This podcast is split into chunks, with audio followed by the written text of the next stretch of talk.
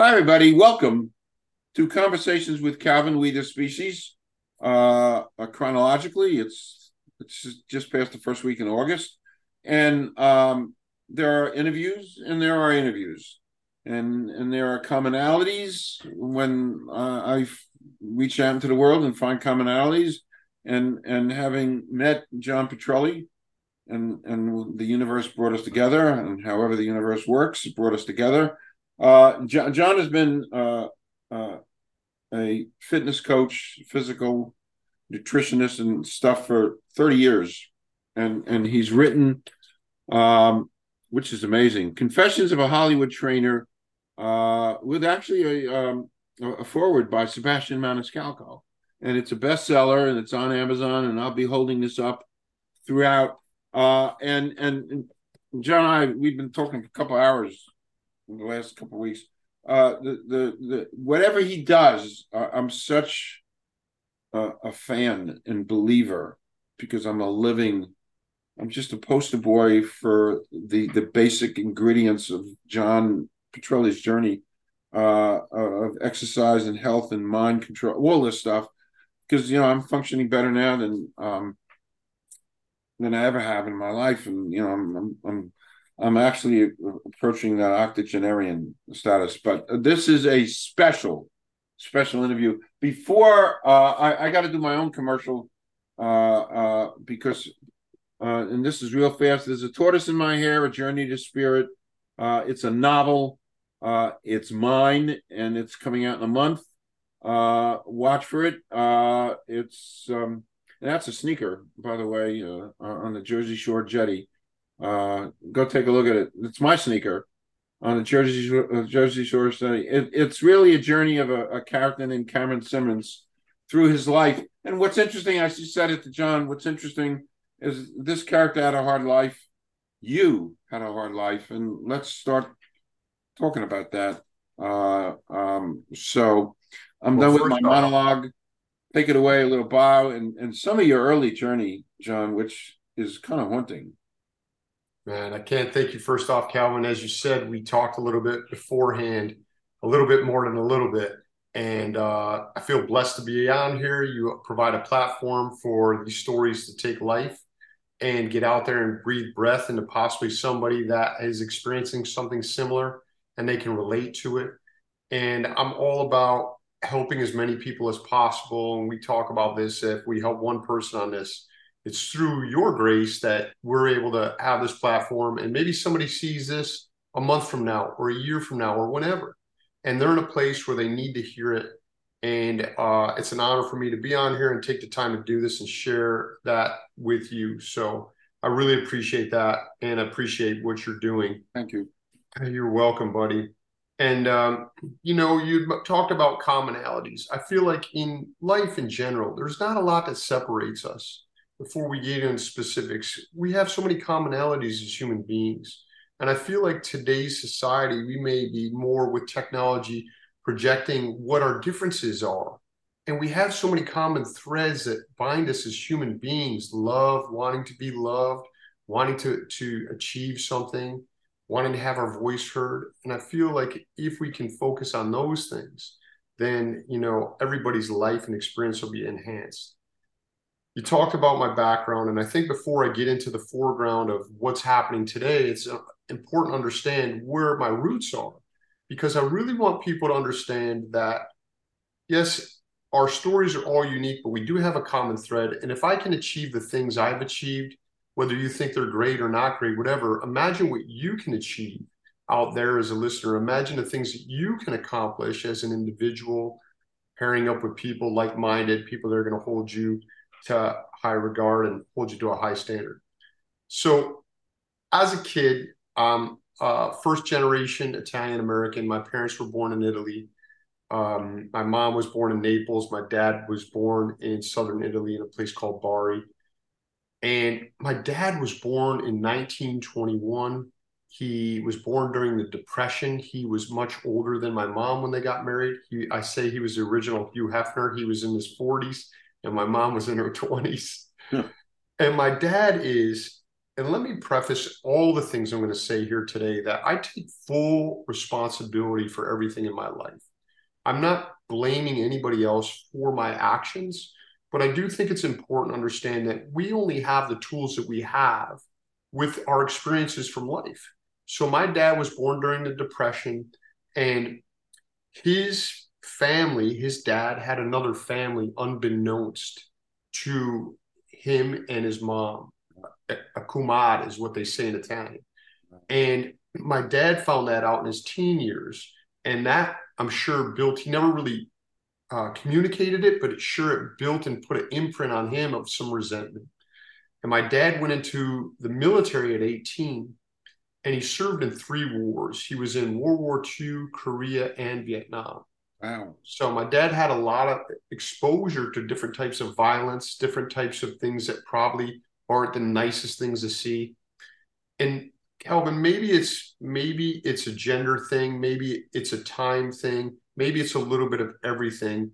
But sometimes as men, we don't feel comfortable expressing emotions, right? Whether they're seen as weakness or however we view that.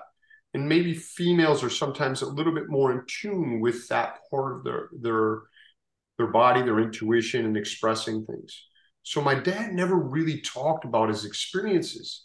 And back in that day, we didn't really have anything called, I had never heard of PTSD until I was much older.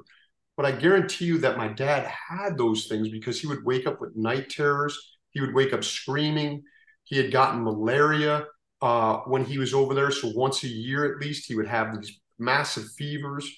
And I knew, I didn't know how to phrase it. I didn't know how to fully understand it. But now as an adult, I knew he was going through a lot. And so when I talk about my father, please understand that I have the highest regards for him. He was an amazing provider. And he only, he was raised by the military. He didn't have a father. He was raised in wartime. So those things imprinted on him and therefore transferred to me in the way he raised me because he didn't raise me necessarily as a son. He raised me as a soldier. And things like love and affection were never really communicated. And I didn't know. I know that my body, my my psyche craved those things, and God bless my mother because if you ever meet my mother, Calvin, if she's in upstate New York, she is a ball of joy. She's four foot eleven, cooking machine, and if you come to my house, you're going to feel love and warmth, and you're going to eat more than you ever wanted to eat, and you're going to have to go on a diet for three weeks after. But that's how she expresses herself, her creativity. And so, God bless her, she gave me balance. But as I started aging, I never could communicate with my dad. I could never put my point of view in. I was never asked for my opinion. If I wrongfully interjected my opinion, I was shut down instantly and I was made to feel less than. Uh, I was made to feel stupid many times. And that started building anger in me as I got a little bit older, resentment. And I didn't, because of respect for adults, I didn't have the outlet to kind of express that. I didn't have the ability to have that conversation with my dad. And as things started progressing and I got older, I had tremendous fear of my father, tremendous fear of making mistakes in life, tremendous fear of being seen as stupid. And what we really harbor in our mentality ultimately comes out in our physicality. And that fear turned to anger because I didn't know how to express it. And that anger turned to violence. So as I started getting older, that violence spilled out into the streets. And I had some pivotal things that really shaped my life and changed my life. As a freshman in high school, I was four foot 11. I was tiny. I have the first day picture of high school, and my mother towers over me, and she's five foot. And so I had dealt with bullying where I got bullied. Some of it was justified. I was a little kid with a big mouth, and I needed to be put in place. Some and sometimes maybe not so much. So I started growing, and I have testosterone going, and in my head I have all this payback of people that picked on me. In my head I have all this anger of being stupid and not good. I was never good scholastically. I had no idea that I had dyslexia, but I just learned differently than other people as I found out as I as I progressed. And so I was never good at school. I was never good enough for my father. And I started getting an identity as being a tough guy and getting in fights. And through that identity, I felt love. And so now I start getting this perpetual figure eight of this horrible thing where I'm getting an identity and what I see as love from being a tough guy and knowing in my head that what I'm doing is wrong as I'm getting in all these physical confrontations. But now I have to live up to the identity. And now it keeps just snowballing itself. You have a pack of guys that are 16, 17. We have testosterone. We have a chimp brain that doesn't think past the moment. And I started getting in all these fights. And I have now an identity of getting in fights. And at 18, my life changed. At 18, when I was getting ready to graduate high school, we were out at an event called Fireworks over Utica, where they had a firework display. And we were supposed to go out and we were going to have fun and drink way too much beer and try to get some girls. And I end up getting into a huge confrontation. And I strike an individual at 18 years old on a split second decision.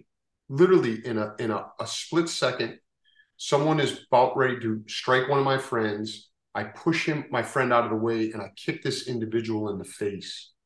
And my life changes along with his in that instant. The person gets knocked out, they fall to the ground, and their head gets cracked open on the curb. And now they are laying there unconscious. And here I am at 18 years old with not a lot of options already because my grades are horrible. I'm possibly going to go to a two year college. My friends have better choices than I do much better options for uh, extended school, for college. And I'm in this moment where I see this person knocked to the ground, and I have a brief moment of exhilaration of like I've accomplished something, and then it all goes south. And I feel somebody grab me from behind. And my book has much more detail about this, but basically, this individual that I knocked out, his brother was there and sees his brother laying on the ground. And I thought it was him grabbing me. And I turn around to confront that person. And unbeknownst to me, it was an undercover police officer that had seen the whole thing and is slapping a handcuff mm-hmm. on my wrist. And it's, uh, it didn't happen well back then. And police officers today don't take kindly to someone trying to strike them. And so now I get thrown into the back of a cop car. I'm sitting there in my selfish mindset at that time, Calvin, thinking about what's going to happen to my life, not really concerned about the individual that's laying on the ground.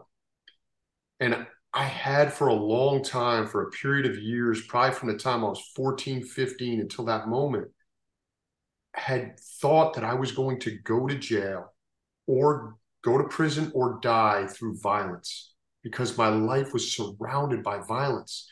And now my mentality had thought that, and my physicality was bringing it all to fruition. It was bringing it all to light. My my my thoughts were becoming my actions, and my actions were bringing my reality mm. in front of me.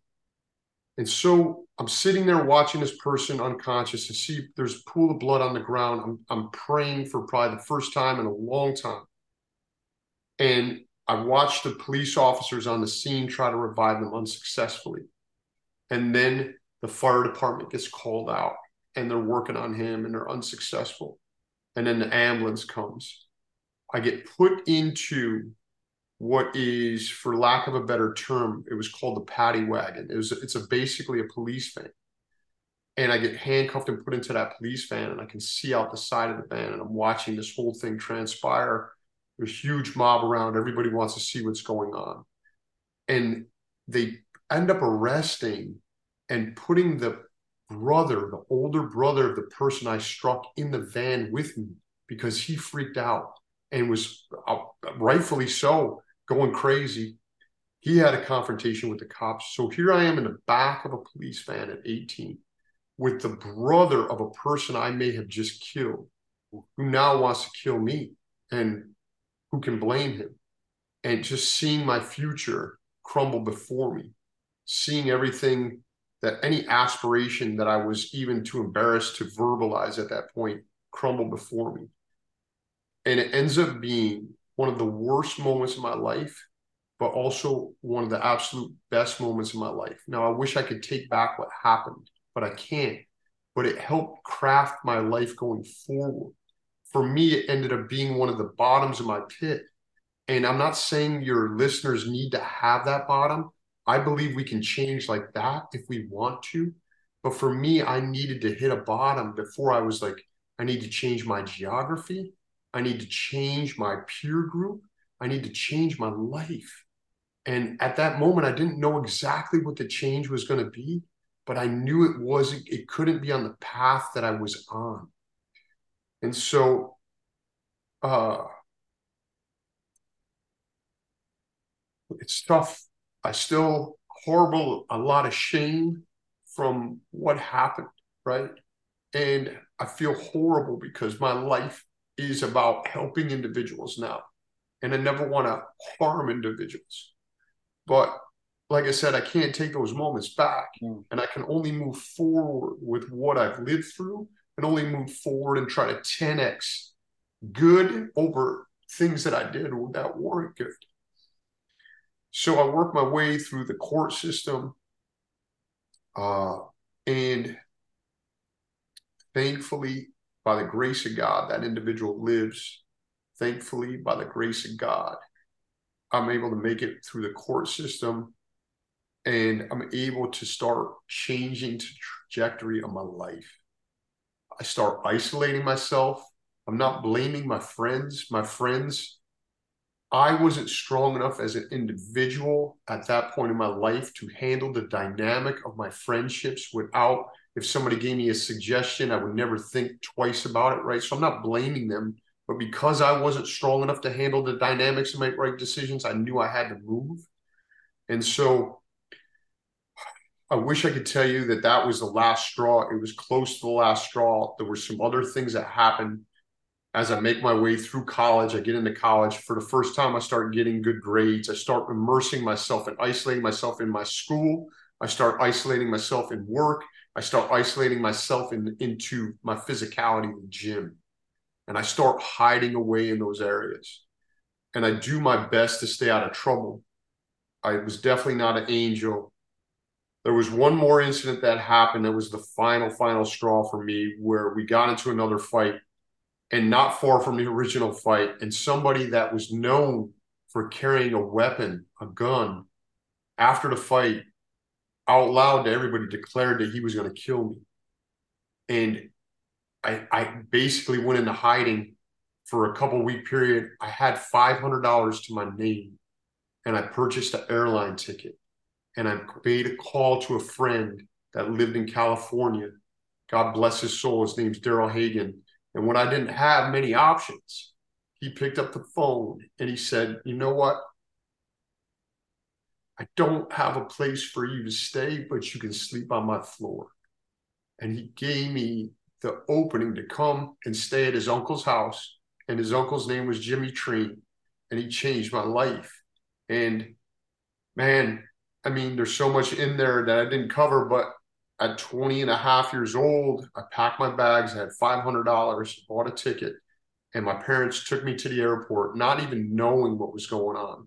Not, they knew that I was angry all the time. They knew that I wanted to change my life, but didn't know the insight. My dad did because we went to court together and everything and hid it from my mom.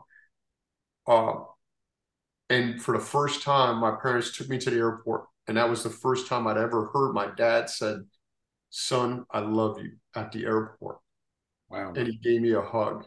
Wow. And I got on a plane to change my life. And I felt a bag of bricks drop off of me as I left my neighborhood, as I went to try for a new future of not taking from society, not being the problem, but being part of the solution of helping people. And I can tell you it was a pivotal thing where I got into training and I went into it thinking I was going to help people. But in reality, brother, what happened was they helped me. As I saw them and I focused my energies on helping people on their journey of health, of wellness, my life changed and I started healing from the inside out, not having to have this persona of being a tough guy, letting some of the baggage go and really trying to craft what was inside of me and let it come out without embarrassment. Wow. Dude, that's a lot. I know. yeah, that is a lot. Sorry, no, no, that. Hey, listen. Just to remind folks, Confessions of a Hollywood Trainer. This, this, that's some of that stuff is in there. Um, wow. So, uh, you know, the chemistry with us and, and the the journey stuff. Uh, um, I, I so feel and identify. Um, it's funny the whole father thing. Uh, I had that thing too, and, and I wrote about it. The father thing. Um, uh, anyway, so uh, at some point you arrive in Austin, Texas, and you you're you now have uh, you've been for like thirty years uh, a fitness trainer, correct? Yes, sir. Okay. Um, and along the way, uh, from yeah, it. Uh, sometimes I think because I've lived so much of this myself, you know, these low points. Uh, I call them nadirs. The, the nadir of life is the lowest point of life. Uh, I've had a couple of those myself, uh, uh, but that makes you just better because you know where you were and you know what you've done and you're grateful because you've had the opportunity to regenerate, uh, uh, to to start a whole new life, to recognize about helping people, and and and I said it. It actually uh, it, it comes from I think the Quran um, and maybe the Bible. You know, he or she who helps, uh, he or she who saves a life saves the world. So mm. you're, you're saving the world in what you do. Yeah. So um, you've worked with some of the huge names uh, uh, in entertainment, music. Uh, um, it, has been a great experience. Uh, how does that come about? And and um, and we can tie in Sebastian Maniscalco because sure. Uh, you you you're on the road with him. Yeah, you know, yeah. So there's a long time from where I I started being a, tra- a trainer and I had aspirations of doing this. Uh, and I think it's important because maybe there's a young gentleman or lady out there that is like, man, this is, they're so far away from where I think I want to be, or I'm so far away from where my goal is. And so I think through consistency, day in and day out, hard work, there's no magic wand, right? I didn't have a magic wand. And Lord knows, for the first time in my life, I felt like it was okay to fail even though I didn't know it on a conscious level. And I want people to understand it's important to fail. It's okay. There's no failure. You're just getting feedback, right? Of which way you want need to re-navigate this thing. You're getting in data and intel, and we're crafting it. So if you're out there and you feel like, hey, I've failed or I failed in the past, we're not defined by one moment in our life. Sometimes we can allow one major moment to define us, but you're not that moment. You're you right now, and you're moving forward and you're in the present. It's huge. So I went out.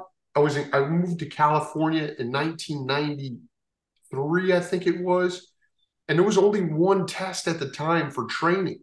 It was a this obscure thing, right? So I said, I want to be a trainer. I found the one test, and in the, while I was studying for the test, I was working landscaping. I was working as a bouncer at night at a nightclub, which is crazy because there's more violence in my life. But I don't know how I navigated those waters, but I'm glad I did because I met my wife through that whole process.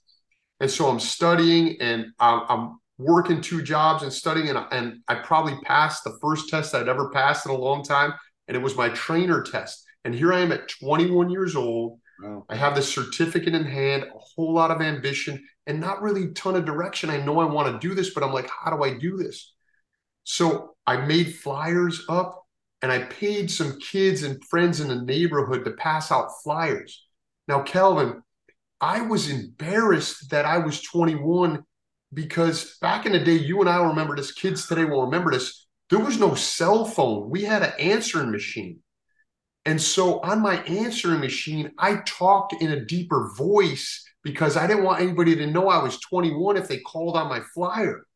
And so I sent flyers out. And that day, that very day, people started calling me for training. And I didn't even have the answers to the questions they were asking, like, how much do you charge? Where are you going to train? And here I am talking like I'm 50. Yes, how can I help you? And they, I was able to navigate my way through that. And I start I got my first client and I was making my friend, I charged $12 an hour and I couldn't have been happier. Back in New York before I left, I was working a job as loss prevention, catching shoplifters. I had a gun pulled on me. I had to choke someone unconscious in intimate apparels. I had a knife pulled on me, and I was getting seven twenty-five an hour. So I had hit the holy grail, twelve dollars an hour, and I don't have to choke anybody, and no one's going to try to stab me. This is the promised land. so I started with that one person, and God bless her. She was a 19 year old girl that was going through her own journey, and we made incredible improvements and changed her life and the ways that she changed her physicality and her mind. And through that, it just grew. I ended up getting a second client. I ended up increasing my rates as I got busier. And before you know it, within a three month period, I was no longer doing landscaping. I was no longer bouncing. I was working full time, immersed in people's lives, being their coach and healing my body as their body was transforming. And I had a new identity. It didn't have to be a tough guy. It was someone that was known for helping people who got the phone call when people needed a solution to their particular challenge.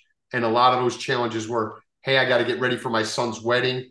One of my first challenges was an 80 year old Jewish lady, Ruth Linker, who I loved to death. And she just wanted to be able to walk the aisle down for her son's wedding. And she wanted the mobility. And for me as a 20 year old kid to have the honor, number one, to help someone like that, it just, it brightened my day and my soul. And through years of doing that, it didn't happen overnight but I started, I moved, end up moving to Los Angeles and I started getting the attention of people in the entertainment industry. And it is like, look at if you live on the Jersey Shore and you can do something, build beach houses, and you do an amazing job and you take care of the people in front of you, word gets out. So I just happened to be in the area that was the entertainment area. And once you start taking care of one person, word gets out. So it was nothing more than that. It was nothing more than someone else can do if they focused on that and they were there. Um, and then I, I actually met Sebastian. You bring up Sebastian. I had a little hand in doing some acting myself, and we were both on Days of Our Lives. Oh. And I write it in my book. I had an under five lines. I, I tried out acting and I got a role on on days of our lives, and I could only speak five lines or less. And Sebastian was an extra. He couldn't say anything. And we joke because it was the only time you can handcuff the two of us, as you can see, because I never stopped talking and then not talking. And that's where I met him. And we became dear friends. And this is when he was, I mean, he was an extra. He was he was grinding every day. He was struggling. He had put all his chips in one basket. And when he started becoming successful, he reached out to me and said, Could you be my trainer? Because he saw the value in being healthy when your appearance is your business card.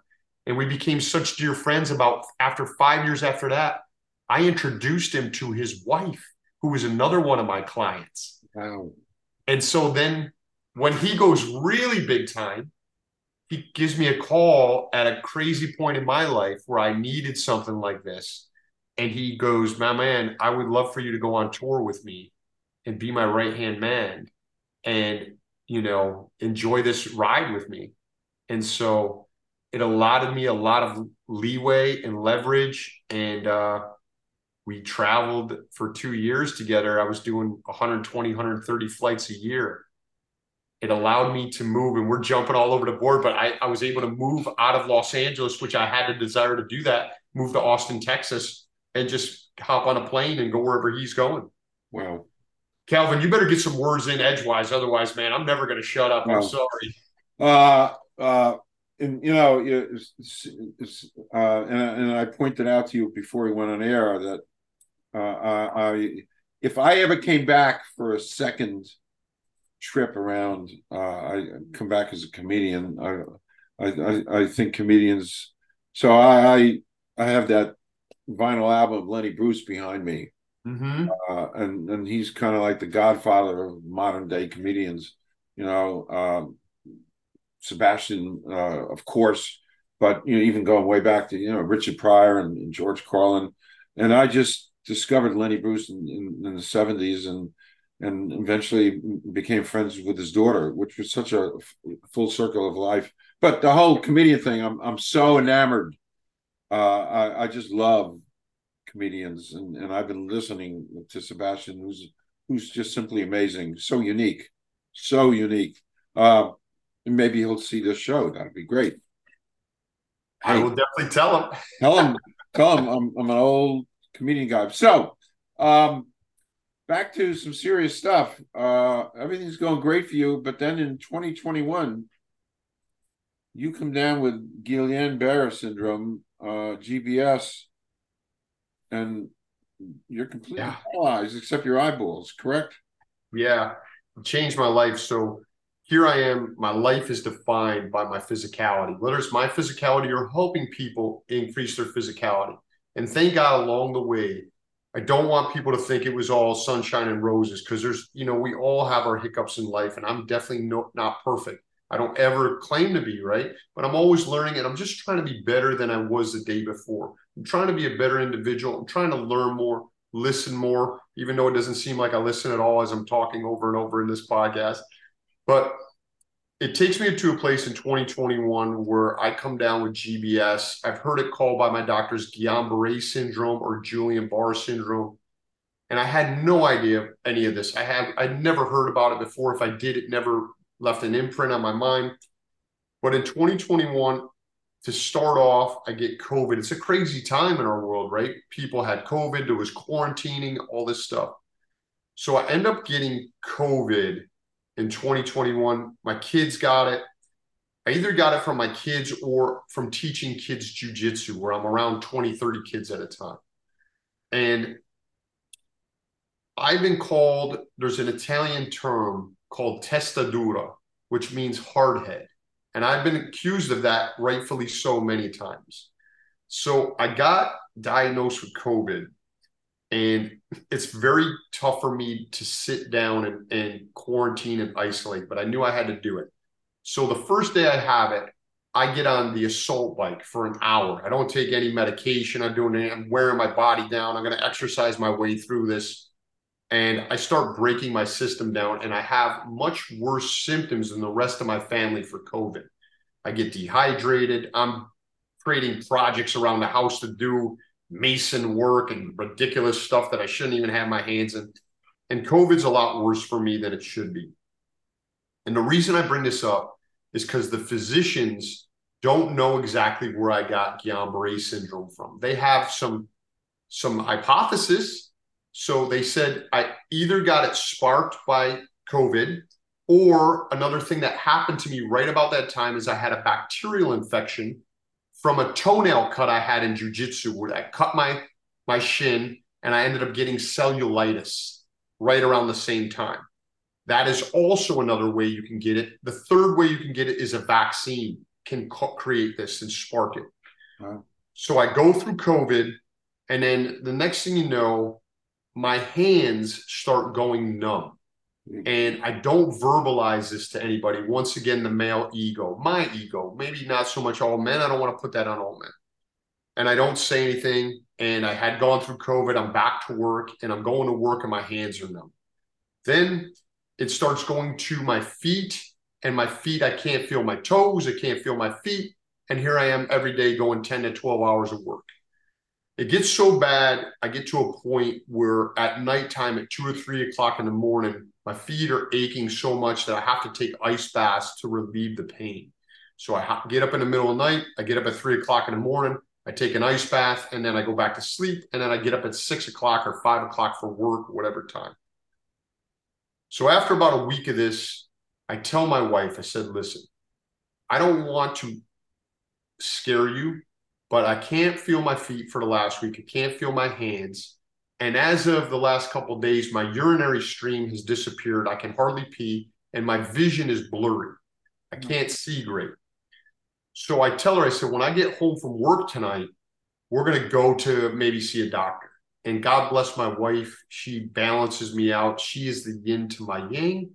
She goes, Calvin, my wife Cheyenne goes, no, you're not going to work. We're going to go to urgent care and get checked out.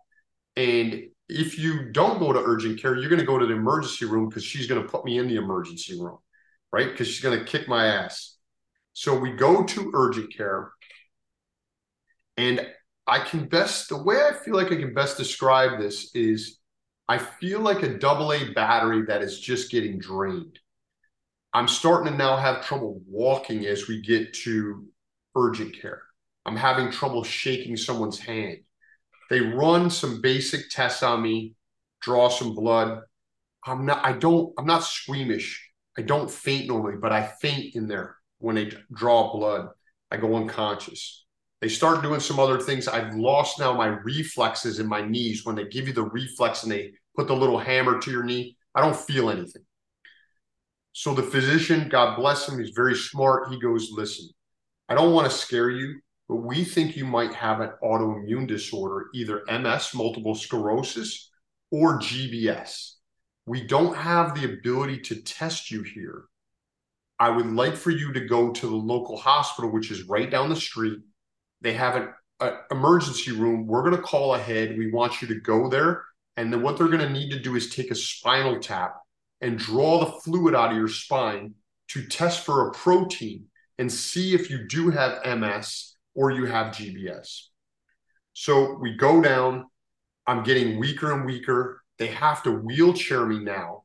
There's a guy that was standing in the morning having trouble peeing, and now I'm in a wheelchair. They wheelchair me in to the ER. And they take me back and they do a spinal tap on me and they draw the fluid from my spine. And when we get back from the test, they tell me it is going to be about an hour for you to get the results, for us to get the results of this. I, I live right down the street from the hospital. They said to me, You have the choice. You can go home if you feel more comfortable. And I don't feel that comfortable in hospitals. My dad died of cancer. I spent a month in the hospital with him, sleeping there while he was going through that. It's not a great place for me on a lot of levels. So I decide to go home, and the doctor gives me a directive. He says, If you start losing feeling, above your knees, you need to come back in here immediately because it is a great indicator that you have GBS.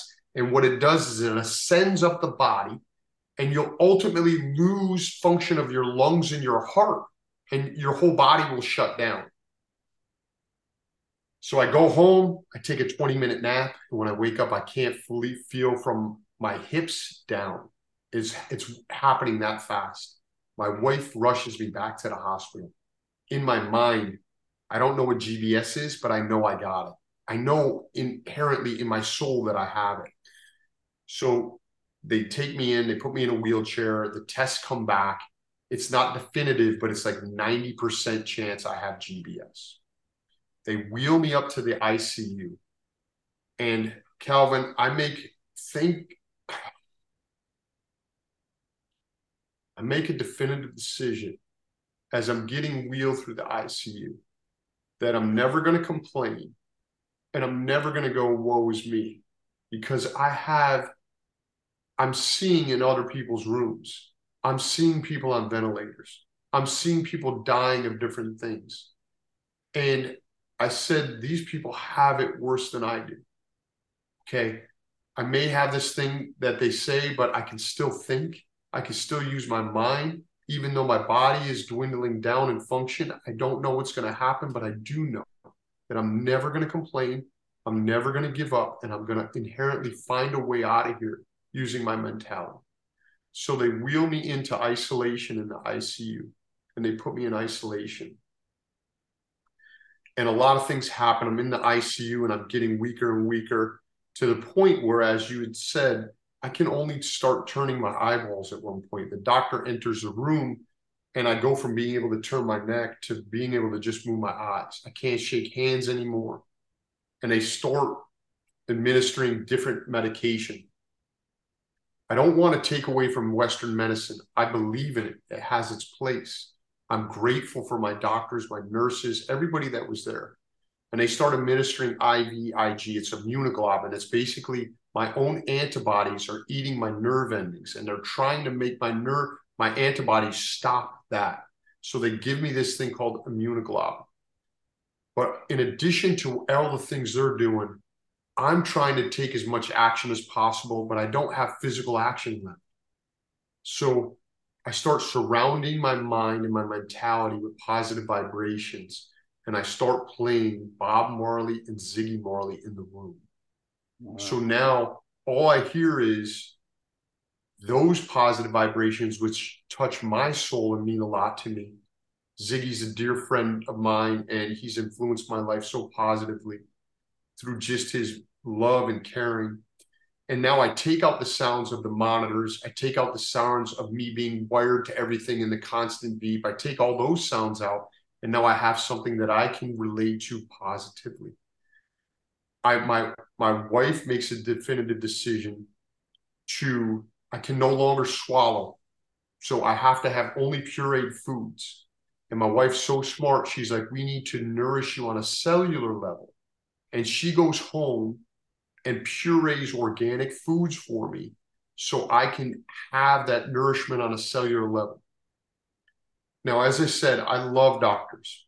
I'm not crazy about hospitals. And I feel like I would love to get this message out there that our first responders, whether they're doctors, nurses, firemen, we need to have these people as nourished as possible on so many levels because when we are at our time of most need, we call upon them to help us, to save us. They're human beings just like we are, just trying to do their best. And I can tell you, I want to find someone that will help me make a shift in the ideology of the hospital system because if you go to the break room, if you go to the cafeteria, we have French fries, we got fried chicken fingers, we got potato chips and Snickers bars. I'm fine if you want to have that, but I would love some alternative things for people that want to be healthy and make healthy choices. And so I would love for them to offer that to physicians, to nurses, to patients there was no way, dude, I'm going to eat pureed chicken fingers and think I'm going to get better through my food, right? It's not that moment in my life. So I have my positive music vibrations, brother. I have my wife nourishing me. And then in my mind, constantly, I am constantly giving gratitude for what I do have, not focusing on what I don't have, because I can still think. And I'm sure there are people that can't. I can still move my eyes, and I'm sure there are people that can't and I start praying and I start demanding. Actually, I first started asking politely for my body to stop attacking my nerve endings. And it may sound crazy to other people. I don't care. But it kept my mind occupied. And then I start asking it a little bit more firmly until I'm demanding that my body stops attacking itself. And that combined with Western medicine, combined with IVIG, combined with the care of my nurses, combined with the knowledge of my doctors, combined with positive vibrations and organic food, got me out of the hospital in 10 days in a wheelchair. Wow. Go, brother. You know, uh, you you said uh, in in my reading about you, the, the mind is the strongest thing we have, and you certainly demonstrated that. Um, you certainly have, and, and again, the bonding because uh, I do my communication. I, I, told you last week, you know, my spirituality. Uh, um, you know, I was walking with a cane some years ago, uh, and and I had my strong beliefs, and and I was in the Middle East, and did some stuff, and and the spirituality and, and the connectivity, and uh, I couldn't walk and, and then something happened spiritually, and I threw away the cane right on the spot. Um, so the stuff works. Is the spirit, the mind, and and um, yeah, I I could sit and listen to you uh, uh, uh, all day and all night and all day and all night because uh, you're so real, and and I have little glimpses of, of you in my life. Um, um, just to remind everybody, uh, Confessions of a Hollywood Trainer. You you talk about so much of this stuff. Um, it, it's on Amazon, and the link will be all over my my promo. Uh, you do something uh, just quickly, uh, something called Wim Wim Hof breathing. You were talking about that last week to me. What is that? I'm trying yeah. to around. Uh, so I don't know how many people are still inventing the wheel, right? We we take great ideas from other people and hopefully borrow them. And if they have great ideas and they're great people, they want you to borrow them. So one of the things I borrow from Wim Hof, and you can get it on YouTube, is free. It's just every day I want to wake up because the next it's not guaranteed. We wake up and that day is not guaranteed. So I want to wake up and be grateful for everything I have, not focus on what I don't have. And I my I'm about giving what I have inside of me on every level in helping people. So my day may be filled with seeing 10, 12 people, but I have to nourish myself first. So every day that I wake up, I do breathing, Wim Hof breathing. It's 12 minutes allotted for myself. I and your listeners should really plug into this and try it. It just centers me. Before my cell phone, before my cell phone calls me to do this email or that text, or I'm needed here or there, I take care of myself first, and that deep breathing really centers me. And then for me, you don't have to do this, but I infuse that with my gratitudes while I'm breathing. I'm grateful for this moment right now with you, Calvin. I'm grateful for my parents. I'm grateful for my family. I'm grateful for people that have long left this life and are in the spirit world, but have influenced me in some way. And I want to honor them. And I want to do the best that I can. And I have a little prayer I devised. And it basically is about listen, man, I want to bring out the greatness in me so I can bring out the greatness in everybody else and let them know that we all have greatness inside of us. And sometimes people need to see that for an inspiration. So I want to be the best that I can be so other people can bring out their greatness and offer it to the world, to offer it to the world. So I start with Wim Hof every day. It's number one that I do. And even before that, I should say it's number two because the first thing I do is drink two glasses of water. And then I do my meditation and gratitudes. And then my next layer of that is I do something that's physically challenging probably something that gets me out of my comfort zone. I hate swimming. I swim like a rock. I, I, I stink at it. But on occasion, I like to go to the pool and go into that realm so I'm not always comfortable. And I know that if I can have that little win in that challenge that day before the sun is even up, then bigger challenges will not seem so so daunting. Right. So that's Wim Hof. I really recommend people try it. Just try it give yourself the time. Um, just want to go off topic. Uh, uh, this requires a one-word answer. I didn't. I didn't. I like this question. Uh, I borrowed it from a, a great journalist, uh, and I use it. Um, and you can answer it one word, two words. You don't okay. have to answer it. All right, here it goes. Uh, excluding family or friends, somebody living and dead you'd like to spend a day with. My father. There you go. Boom. Great. Great. Great answer. By the way, great answer. Great answer. Um uh you've been doing this for 30 years. You're amazingly successful working with Sebastian, et cetera, et cetera, et cetera. We discussed this and and and it was your energy that got to me and made me think about this. I, I don't I don't know why, because there's a picture uh, of Babe Ruth over there, right near Lenny Bruce. Uh, so here's the, uh, and you uh, you liked uh, when I mentioned this to you. Uh, so, uh, and I just in, in between our, our, our sessions, I had watched the biography of, of Babe Ruth, and I was trying to process Babe Ruth then, and and to me, he was not uh, a picture of physical. He wasn't a physical specimen. So uh, uh, if Babe Ruth, here's the question: John. If Babe Ruth were alive today, uh, what would your training do for him? And uh, would it have helped him achieve so much more than he did? Hmm. You made me really think. I've never heard of a question like this, and I love it. Because it comes from left field and it makes me access a different part of my brain. And in thinking of this, first off, we're talking about a true icon, right? Whether you follow baseball or not, this is someone that transcends baseball, right? It, it is gone into so many other realms. And I think it would be too egotistical of me, and it would just be conjecture to say I can make Babe Ruth any better. This is someone that is high regard in my in my mind, right? My my nine year old son Rocco is a huge baseball fan, and like Babe Ruth means it's so wild, right? He means so much to you. You're a little bit of a different generation than I am. It means so much to me and my son's nine years old. So it's gone through all that. Who can say they've touched that many people, right? That many through a sport. So this is just conjecture, and it's it would be egotistical for me to say I can make him any better. All I can say is what I would do, and we would look at how the data came out on the other side. Maybe he's perfect just the way he is. Maybe he was made by the creator to be that way and to do what he did exactly that way because it looked like it turned out pretty damn well for him, right?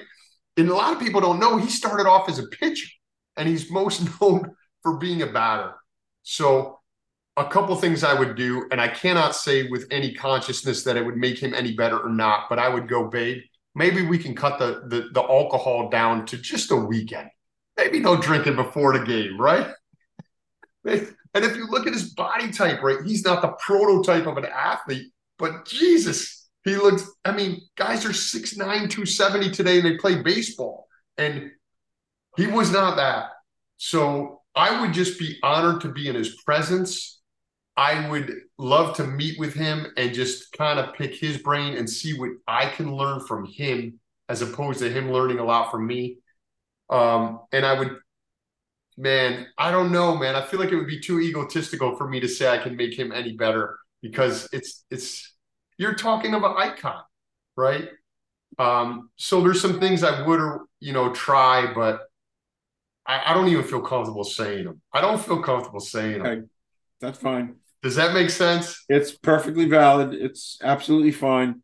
Uh, it's it is a great question. I'm, I'm not I'm not patting myself on, on, on the shoulder, but uh, it, it is because I I and I, I listen. I've been watching newsreels of Babe Ruth for a million years, and, and I'm saying to myself, uh, you know, uh, if he went through the training that they do today, my God, what what could he have accomplished? And same thing with Mickey Mantle. Uh, uh, you know, I was never a Yankee fan. I was a Dodger fan because you know they uh, integrated baseball, and I like that. Uh, uh, but my my goodness, uh, I'm watching the stuff about Mickey Mantle. He probably had the most perfect body, uh, and and he always said he, in his family everybody died like at 40 or 50. Mm-hmm. And and that was his mindset. So he lived his life not in a healthy way that you are, are all about. Right. Lived it in a very unhealthy way because he knew he wasn't going to live. And then finally, when he was starting to live, he, he said something very famous. If I would have known I was going to live this long, I would have taken better care of myself.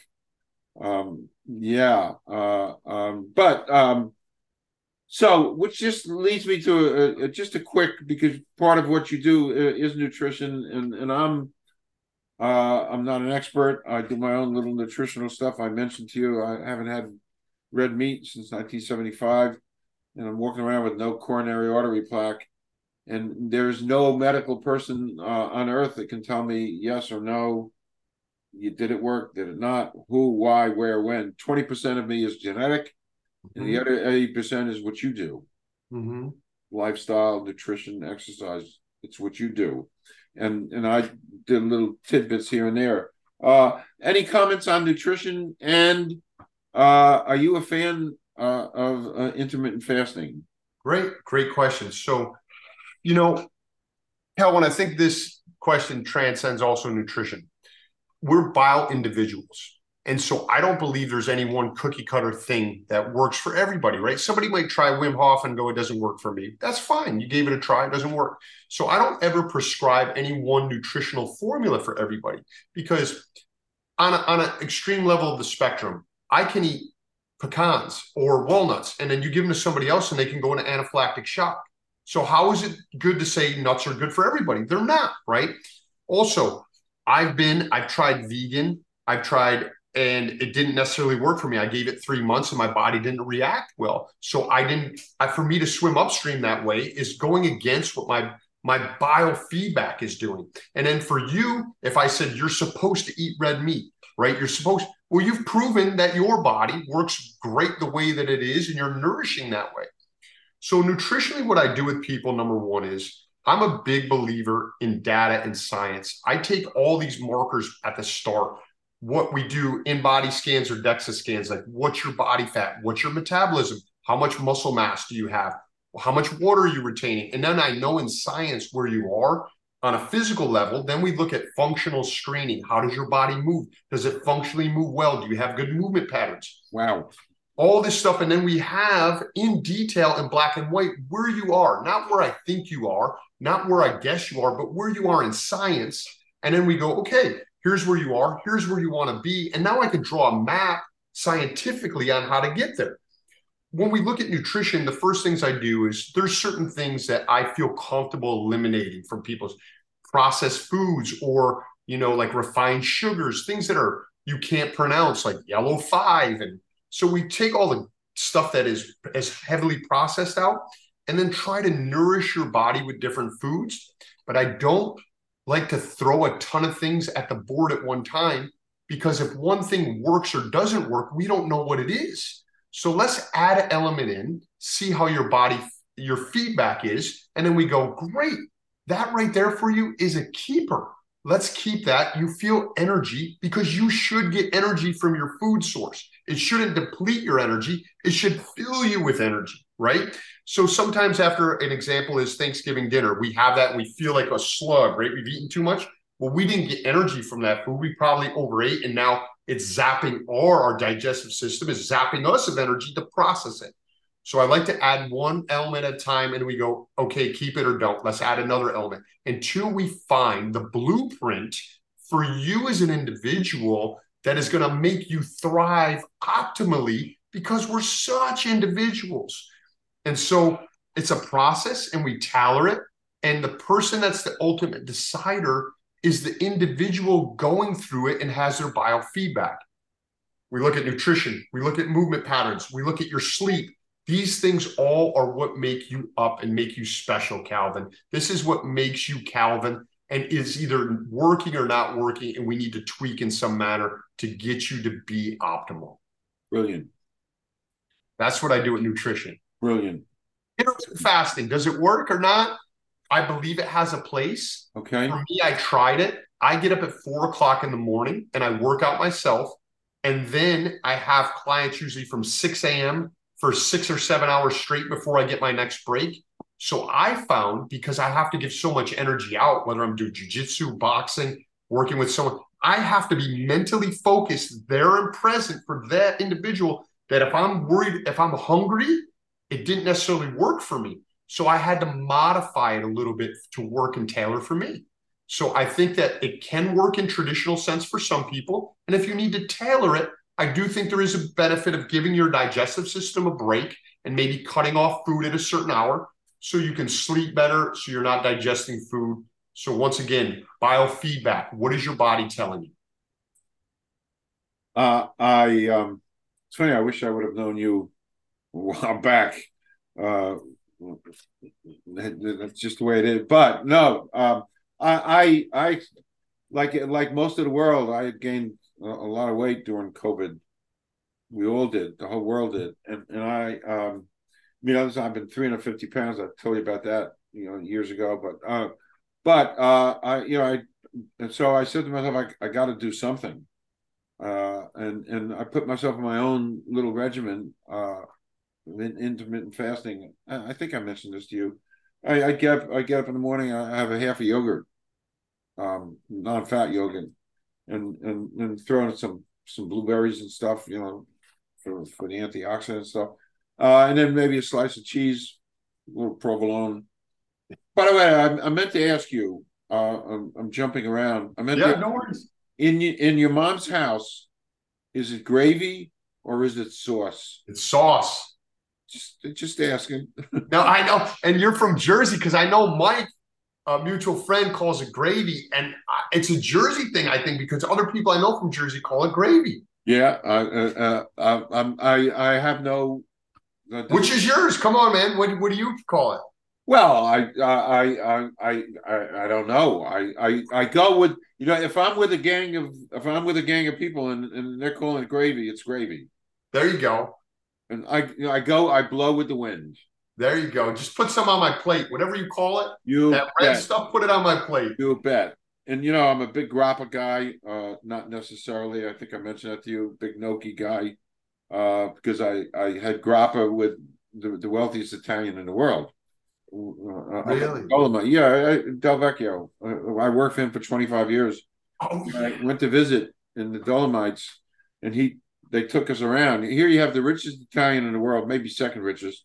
I think Berlusconi was richest, but um, uh, here we are in, in, in these amazing little towns. There was one town in, in right near the right near uh, the border in northeast Italy, and the town was Mel uh, uh, and and and and here's you know this Italian legend, and he takes us all out to dinner, and you know we ate and we drank, and and and and in the grappa, and and here I am with a you know a billionaire, and, and I'm tasting this grappa, which really uh, is better served if you have to remove paint from a wall. You use grappa. That's my interpretation. Use grappa. But I had to pretend I liked it. But uh, uh, and I say I like it, but no, I don't. But anyway, uh, or notwithstanding all of that, uh, oh, so the last serious question to ask you, and it's off topic, but it's serious. Uh, your your take on the world that we live in and and climate change. You you've endured some rough stuff in Texas. Sure. Uh, so man, this may go in some different directions that maybe is not the norm. I am, I absolutely love the outdoors. In that, I didn't cover in the story of my youth. I worked on a, a, a horse farm, and I worked in baled hay, and I worked in a horse barn, and I've always been connected to the earth. It's my sanctuary. Some people feel more comfortable in the city. I feel more energy from nature. Uh, I'm a huge fisherman. I'm a huge hunter. And I know that we have to keep this resource going in order for it to be passed down generation to generation. Now, the, the meat that I eat is probably, I just came from Alaska. I caught, we caught 200 pounds of salmon and halibut. And I go, I go hunting and I harvest and process my own food. I process my own meat. I'm not expecting everybody to do that. It's not easy, but I use one arrow or one bullet and kill one animal I give thanks. I process it. I use even have used the fur from the deer to make flies to go fishing. So I give respect. I understand nature. I understand the cycle and dynamic and nothing lives forever. And sometimes something has to die in order for other things to live. So I think we need to really respect Mother Nature. We need to pollute as little as possible. We need to be smart about that. Um, we we are only given one planet and I don't know exactly, I don't have the science, the knowledge, or anything behind it, but it does seem our planet is getting hotter. It's hot as Hades right now in in Texas, and so we need to do all that we can to take care of that. Um, and I know it can seem daunting because you have other countries that may not follow what we do as individuals, but we can hopefully create momentum by being an example and doing all that you can. I can't control what other people do, but I know I do all I can because I believe that it's so important. It's something we should pass down to our next generations and be smart about it, right? That's my thoughts on it. I, uh, man, I try to do all I can. It's a great thought. You know, it's funny. Um, your your philosophy is very much like a Native American. They they would only kill whatever they needed to to live. Uh, yeah and, and they they they were the ultimate conservationists uh, and still are. Uh, uh, it's funny you, you, you talked about you, you processed your own. Um, you know they're growing uh, and it's going to come to market in four or five years. They're actually growing. I don't know if you heard this, John, but they're they're growing uh, chicken meat in the test tube. Did you hear that? I did. Yeah, I mean, uh, and and I, I am a flexitarian, so I, I don't eat red meat, but I, I do eat chicken and turkey and fish. Uh, um, sounds like a, it's a religious thing. No, it's just I'm a flexitarian. I don't eat anything with four legs. But uh, I, I I I'm trying to process how how can you eat something coming from a test tube? But then again, it's great. You don't have to worry about killing animals anymore. I don't know. Anyway, I, I will not eat the chicken out of a test tube. I'm I'm. I know. hey, and I'm that way too. I'm I'm an old fashioned guy. You know, I came out of the '60s, and I don't know if I could do that. Uh, and as liberal as I am, last funny, cute question to end this this amazing uh, time we spent together. Uh, I always like to ask this too, because uh, favorite movies and actors. Yeah, my favorite movie probably of all time. I have a very eclectic thing, but Life is Beautiful is one that with Roberto Benigni that had a, a huge impact on me. I love the the humor in it. I love the the theme. I love the seriousness of it. Unbelievable. Um, there's a movie called, and it's it's very prominent in my book called The Last Dragon. It's not Enter the Dragon with Bruce Lee. It's The Last Dragon with Bruce Leroy. And I watched that movie a hundred times as a kid, and really it got me into martial arts. And it, if you want to hear something funny, that movie takes place and how my wife met me. So uh, if you read my book, you'll see or hear the book. I do a scene with a guy named Sho'nuff in there, and it has it. Uh, favorite actors, I would say, very much from my Italian roots. i w- I'm a huge De Niro and Pacino fan. Uh, hard to go wrong there. Will Ferrell makes me laugh like crazy. Um, yeah, those are those are some of my favorites. Mine too, by the way. Uh, mine too. De Niro, Pacino. Um, you know, I could see him coming out and yelling "Attica, Attica." Um, You're going way back, brother. Yes. Yeah, I go way. Listen, I, I love it. I do go way back. Uh, yeah. And, and, one of my favorites, uh, well, my favorite is, is Casablanca. Mm-hmm. Because that made me write my first novel after I watched Really? It. Yeah, I don't know if I ever mentioned that to you. Uh, I watched Casablanca 18 years ago for the 50th time. For uh-huh. the 50th time. And, and, and, and, you know, Bogart shoots Major Strasser, the, the bad guy, and and and then Claude Rains picks up a bottle of Vichy water, which kind of looks like this. It's, it's French mineral water. It's 1942. It's like Perrier, and he and and it was a bad connotation. Vichy meant you're conspiring with the Germans. Throws it in the garbage, and the second it hit the garbage, I grabbed my head. My God! And and uh, I, my wife said, "Are you all right?" I said, "Yeah, there's a novel in my head." And and I uh, and and that changed my whole life around. This this is a long, long. It's in here. The whole I'll read it. how I did that. Uh, yeah, the whole. But uh, I I came down here and I outlined it, and three and a half years to write, a year and a half to edit, and five years I wrote Vichy Water, and I was still working for Luxottica at the time.